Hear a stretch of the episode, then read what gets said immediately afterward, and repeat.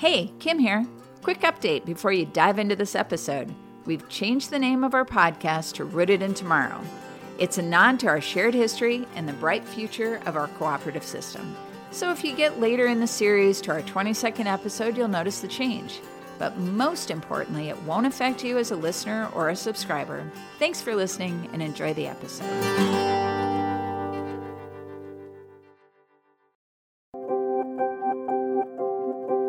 Everybody is in it for one goal and one goal only and it's and it's just to to keep our food supply going. And it's and really that pride of working for the farmer and being able to bring their products to market. And the amount of people that have really gone above and beyond to to rise up to to the greater challenge and put any personal goals or objectives aside and really just looked for the greater good has, has been unprecedented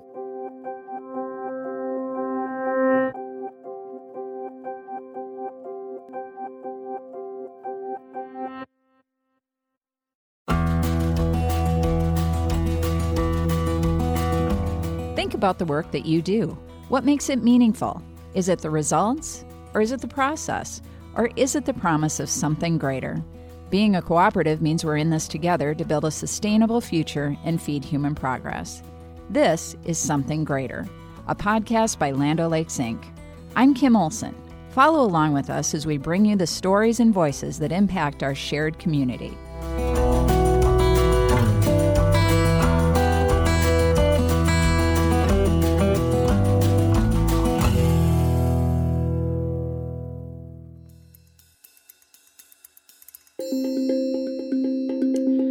A couple of months. We've been on a bit of a break as things have been upended for us, just as they have been for you. And so we're doing something different. We're recording remotely. We're not in a studio together as we usually are. Think of us as doing this podcast just how many of you are working from home and conducting your own meetings. With the world in the midst of a pandemic, there isn't a single one of us who's not feeling the effects in some way, whether it's your health, your job, your families, or your community. With 10,000 employees around our country and nearly 4,000 member owners, Land O'Lakes has not only a responsibility to protect its network of workers and farmers, but we have to continue to feed the nation when the food supply is deemed an essential service. That is a delicate balance. As most of the country has shut down and people are finding new ways of working, in some ways it's business as usual for us, in the most unusual of circumstances.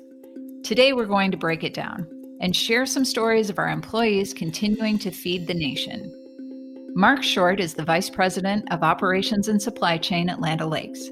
To put it simply, his team are the people that are making sure the food we produce is getting to all the right places. Now, Brad Truell is the Senior Director of Manufacturing at Land O'Lakes. He works hand in hand with Land O'Lakes plants around the country, which have continued to run through this national pandemic to help keep that food on your table.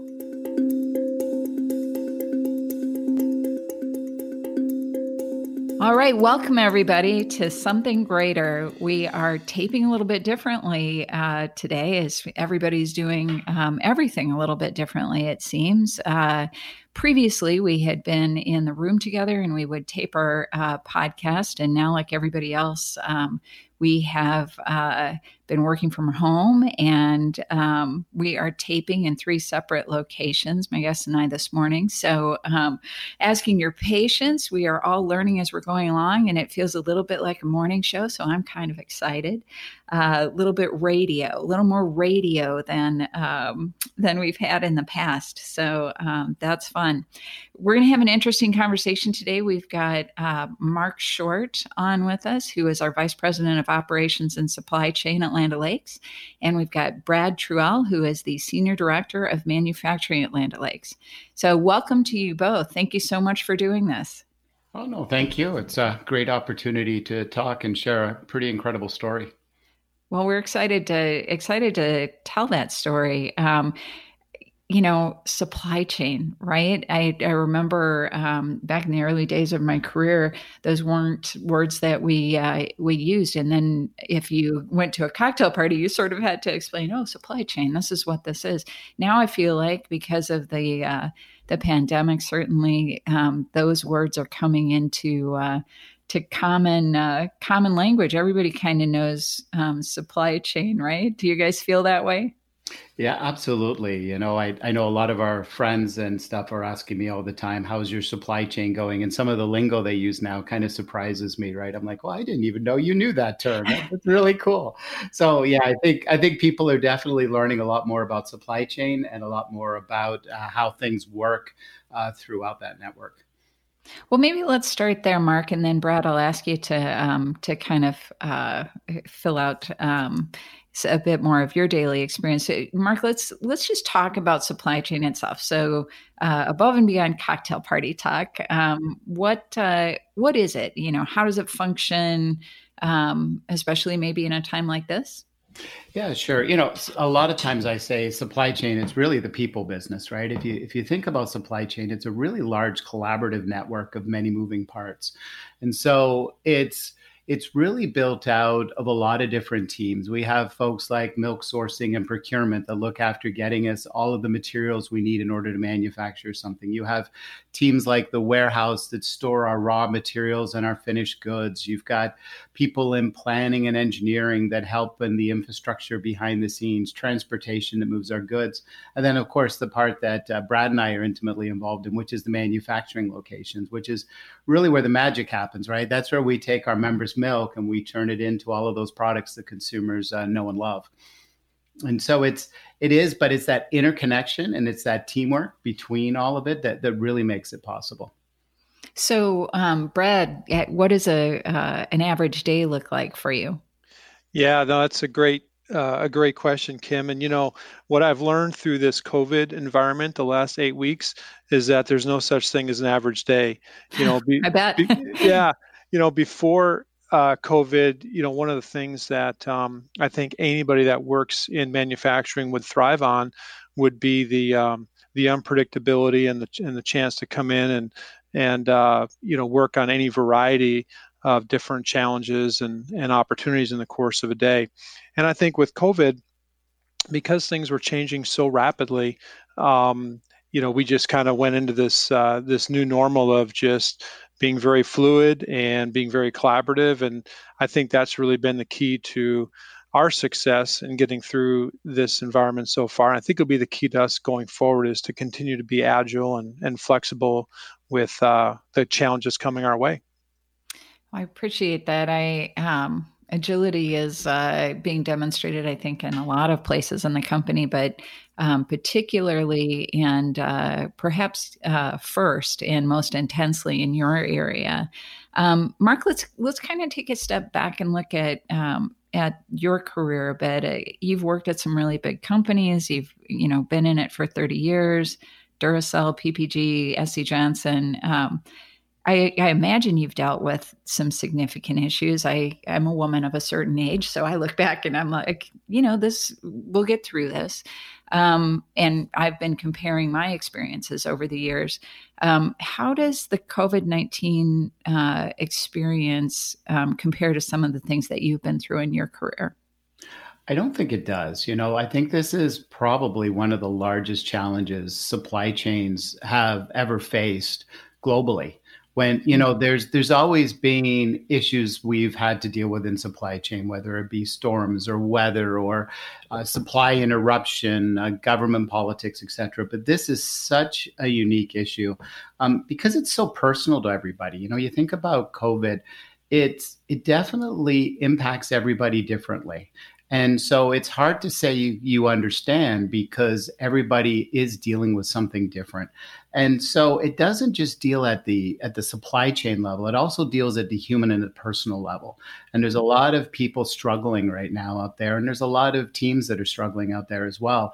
And so it's it's really a unique challenge because of that, this quote unquote new normal where you're really focusing hard on keeping your people safe, but at the same time, understand the criticality of the nation's food supply and, and the need to keep these plants running in order to keep food on the shelves. Um, which is which is very unique. A lot of times in supply chain challenges, it's not about people safety, right? It's just purely about getting the supply chain done and doing what you need to do in order to deliver. So, Mark, tell me, um, is this uh, operating a supply chain in this kind of a situation um, similar to anything you've been through before in your 30 year career? Uh, no, it's it's definitely a very very unique situation. You know, especially when people call this the the new normal. I think you know you've got a couple of different challenges coming at you with this. The first one is that this is personal for everybody, and so everybody has their own unique set of personal challenges. And so when you're managing the supply chain, you've got to be respectful and understand all of the different needs of your people and of all of your employees. And usually in supply chain situations, when you've got issues, it's it's all about one thing it's about demand. But here you're balancing you've got these unprecedented spikes in demands with these consumers doing panic buying and things coupled with the the need to keep your people safe. And it's that overlapping piece of both supply demand and personal safety of your employees and the, and the criticality of keeping your people safe that makes this mm-hmm. so unique like nothing i've ever seen before. Yeah i the the safety of um, employees has has been paramount. And I know um, we've got a great safety record going back, and uh, that's always been of primary importance to you all. But it really takes on a whole different meaning now. How how about you, Brad? Anything over your years of experience that um, is similar to this, or um, you're learning uh, lessons from uh, from things you've been through before? Yeah, you know, I, I would agree with how Mark framed that up. You know, there's really nothing similar. Um, you know, when I think about, uh, you know, my career and things that I've experienced, there were either like company challenges or maybe a, a challenge within a, a, particular industry or something like that that we work through or something local.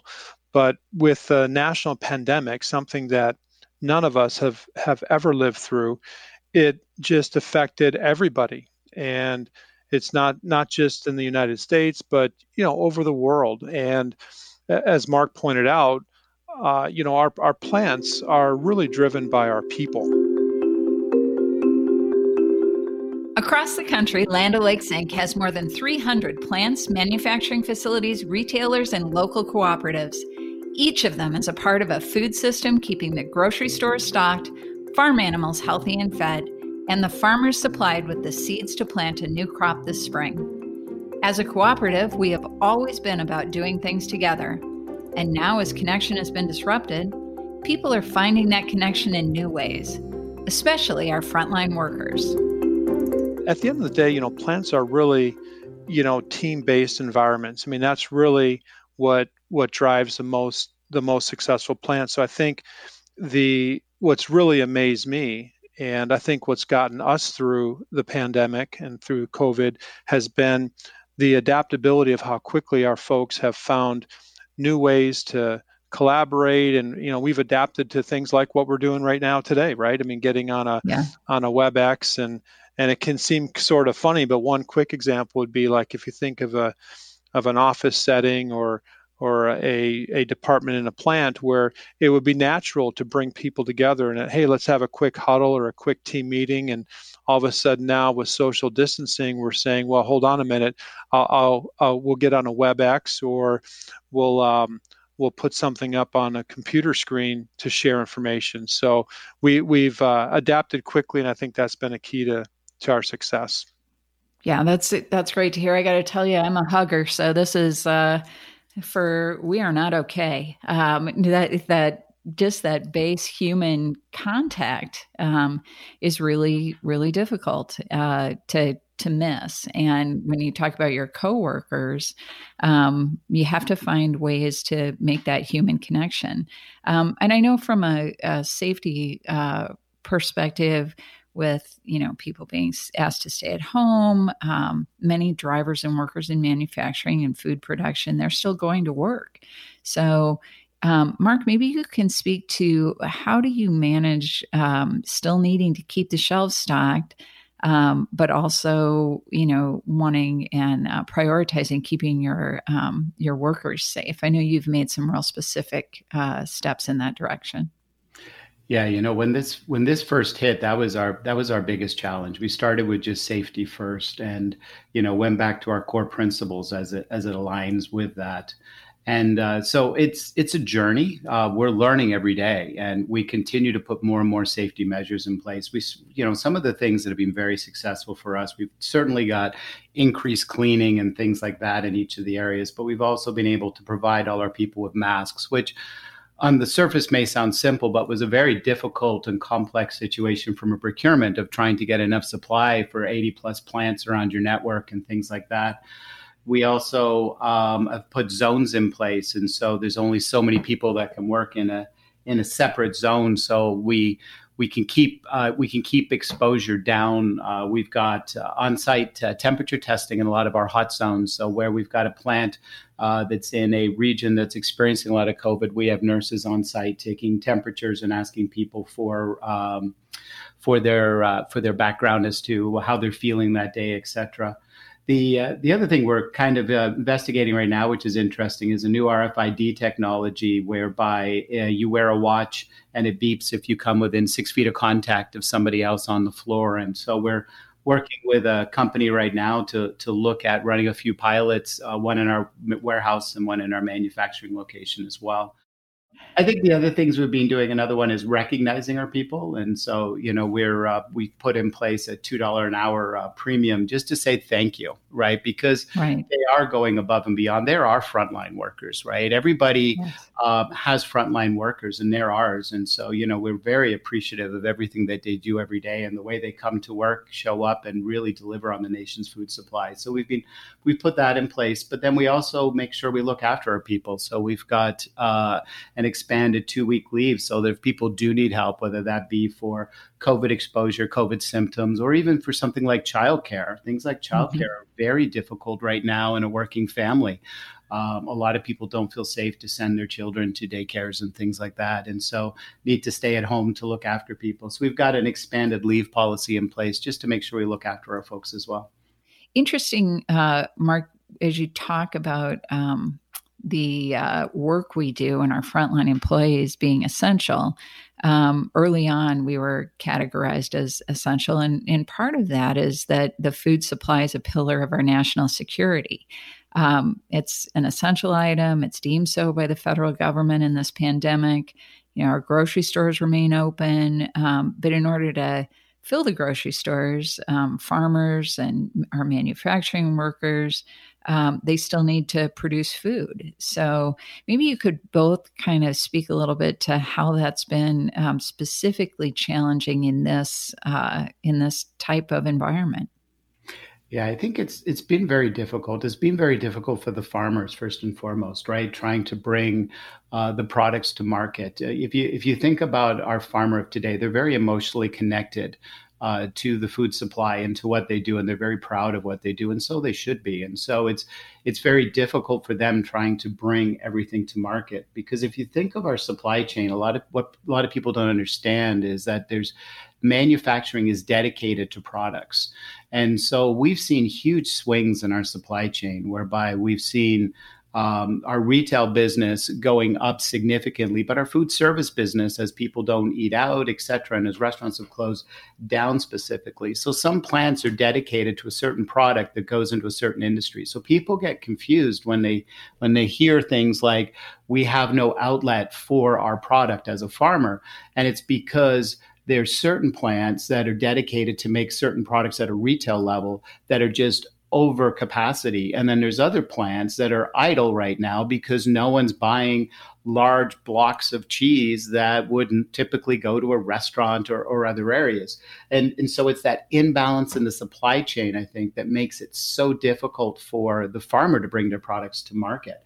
Um, and is putting a lot of stress back on our members and back on our farmers. Um, one yeah. of the things I'm really proud of is is how we've been able to manage our, our milk uh, our milk sourcing team and our plants have been able to partner together with uh, other external sources to be able to move all our members' milk around because that in itself has been just a just a huge difficult task, but but a very important one nevertheless. Um, I, Brad, tell me is um, is I don't know, if is supply chain and food supply kind of having a moment? It, it's um, often uncomfortable to get this much attention on um, something, but it is so critical. And, you know, we want to make sure that um, we're we're telling the story uh, when people are interested. Yeah, you know, I, I really think so, Kim. I, I mean, I think it is a moment. I think that um, there's points in in our life and points in our career that we can kind of reflect back on and say, you know, wow, that was a that was an amazing time. And um, through through all the complexity and and uh, all, all, the things that Mark just kind of spoke to in terms of the supply chain. I mean, it's a it, it is very complex, and there's many many stress points that that we navigate over over the course of the day. I kind of use the analogy like we're only as strong as our weakest link, so to speak, and that there's um, uh, you know to me it's uh, the ultimate team experience is being able to go from the farmer field all the way to the uh, the pantry or the or the kitchen of our of our consumers. And you know we've we've been able to overcome uh, you know just a, a, lot of challenges with uh, the logistics and warehousing and the manufacturing the conversion process. So it's been i think an amazing time where people have you know really really stepped up and you know at the end of the day to me that's the key in our in our manufacturing plants is it's the, the people that have um, you know been able to continue to come in and and uh, and stay safe and we've been able to put in you know good good protocols to keep mm-hmm. people safe and we've we've been able to uh, run with uh, you know minimal interruption not not without challenge for sure right yeah. but uh, but we've been able to do it with uh, with good speed and good agility yeah certainly we're we're seeing that um, and that's that's been uh, a challenge for all businesses in uh, in food. Um, now, the the food supply is certainly safe, um, but distribution is a you know significant, extremely challenging kind of place. So, Mark, um, despite the food supply being an essential service, transporting it is is still a challenge. You know, so we've talked a bit about um, what happens in the uh, in the plants. We've talked a bit about what happens in the grocery store, but there's a lot of road between, right? Um, so you know what's what's kind of the new normal there, uh, getting food to the stores. I, think the new normal is agility. Uh, you know, one of the things I will say is I've been very impressed with uh, my partners in the supply chain and their ability to flex uh, we're seeing a couple of things. We're, we're, seeing an ebb and flow in demand. So we we definitely early on had some major peaks and challenges in getting transportation and getting trucking. Uh, then, as things started to slow down and certain uh, non-essential industries came offline, trucking opened back up again uh, certainly anticipating that there will be more demand spikes down the road. Same thing with warehousing as we as we try to uh, as we try to position our warehouses close to where we need in the food supply. We've had uh, warehouses that have been full, and we've had to move things around from a warehouse um, location perspective. So warehousing has also uh, been a significant uh, challenge as well as we've been uh, as we've been managing through this. But the teams have been doing an excellent job, and you know we really have been able to to manage through a lot of the logistical challenges. Interesting. I it's you know what what you hear in um, broad media right now in, in conversation is uh, about panic buying, whether it's um, you know Lysol or toilet paper or uh, you know some of the food products. Um, some people are anticipating a food shortage. Uh, what's your what's your perspective on that? Is there a shortage from from what you've been seeing? And I, I would imagine um, you all have a tight uh, tight knit community as far as others that are dealing with supply chain. What are you hearing out there from um, from your network? Well, well, certainly from a personal perspective, I've uh, I've experienced panic buying as my my wife comes home and says, "Still no toilet paper on the shelf," and you just look and you're amazed, right? Um, these these type of panic buying behaviors uh, certainly uh, put a lot of stress on a supply chain. If you if you think of a simple example like the toilet paper, um, people are not going to use more or less toilet paper in a year. They're going to use what they're going to use, and so what they've done is is by this panic buying is put an unprecedented stress on those manufacturers that they mm-hmm. have to build such a large peak of it in such a short period of time. But then they're going to have trouble from a workforce perspective as that peak as people have stocked up and then they're not resupplying for a while. And so the, these these ebbs and flows in demand is, is definitely one of supply chain's worst enemies. Hmm. Um, and so there is certainly enough food in the food supply. And I think the biggest issue overall is more consumer buying habits right now and the, the panic buying that goes on that drives those spikes in demand. That's what really makes it tough for manufacturers. Um, but there's certainly there is certainly enough um, to to go around, and certainly a lot of the I've had a lot of peer conversations with um, other executives and other food companies, and we've been sharing uh, how we keep our people safe and what processes we've been doing, et cetera. And they're all very much experiencing the same things we are, where we've got the product and we can bring it to the market shelf, but we're dealing with that complexity of the demand spikes. Oh, interesting. I, so it kind of comes back to what we were saying at the beginning of the conversation. There's the you've had um, demand go through the roof before, or you know, go through the roof and then dip, in a supply chain kind of career. But what we're seeing here is the combination of a demand spike um, with a workforce, an inherent national workforce concern, both on safety and on um, continuity. And uh, that's uh, that's a tricky balance. Yeah.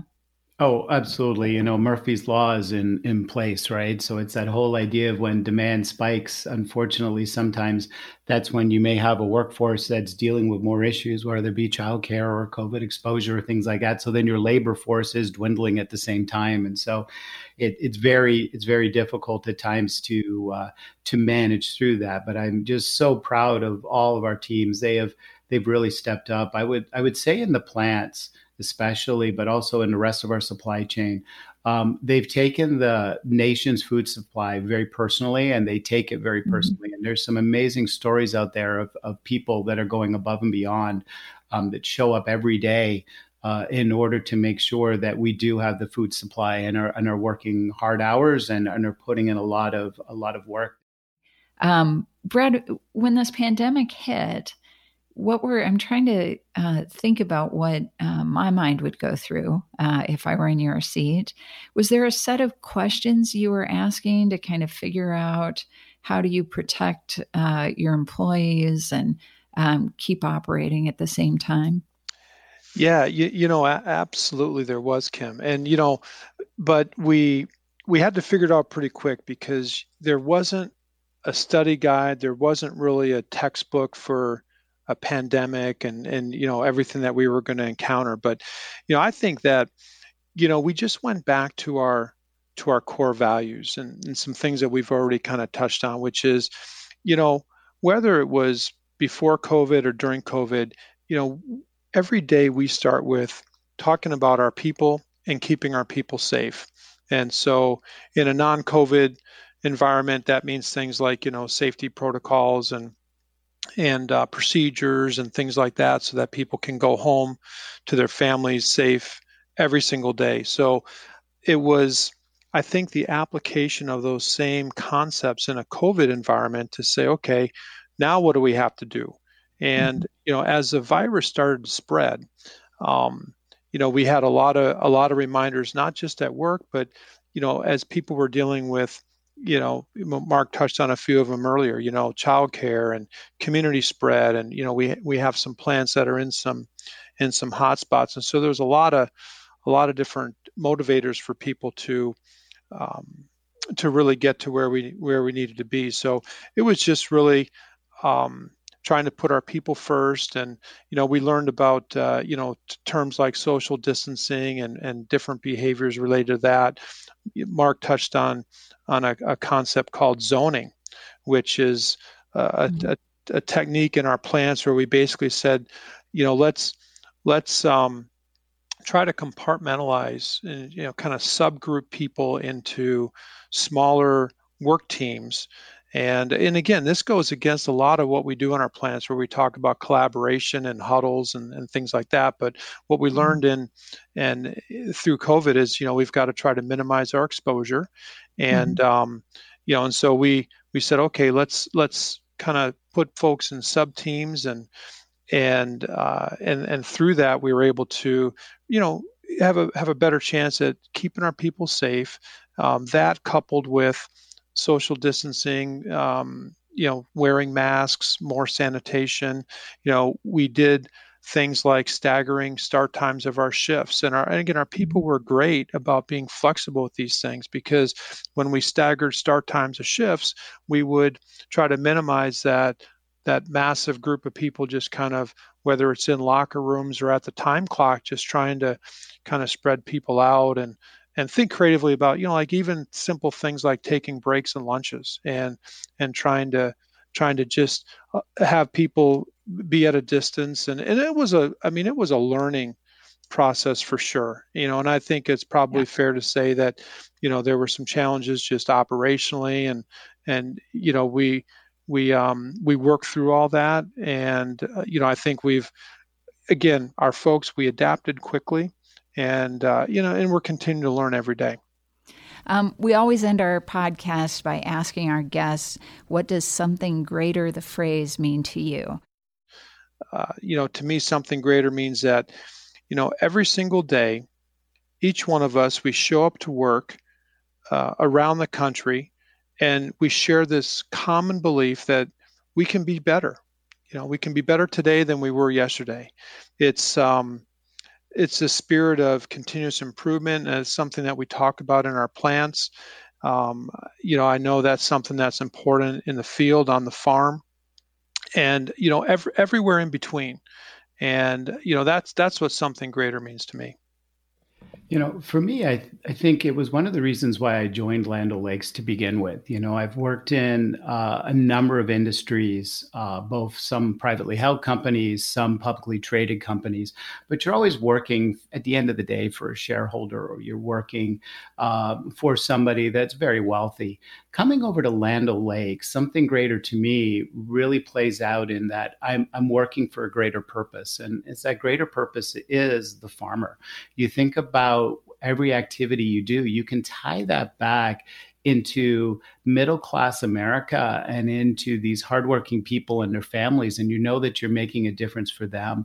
And at the same time, you're bringing those products to the shelf and you know that you're making a difference for people as well. So I think it just provides such a wonderful purpose to what you do.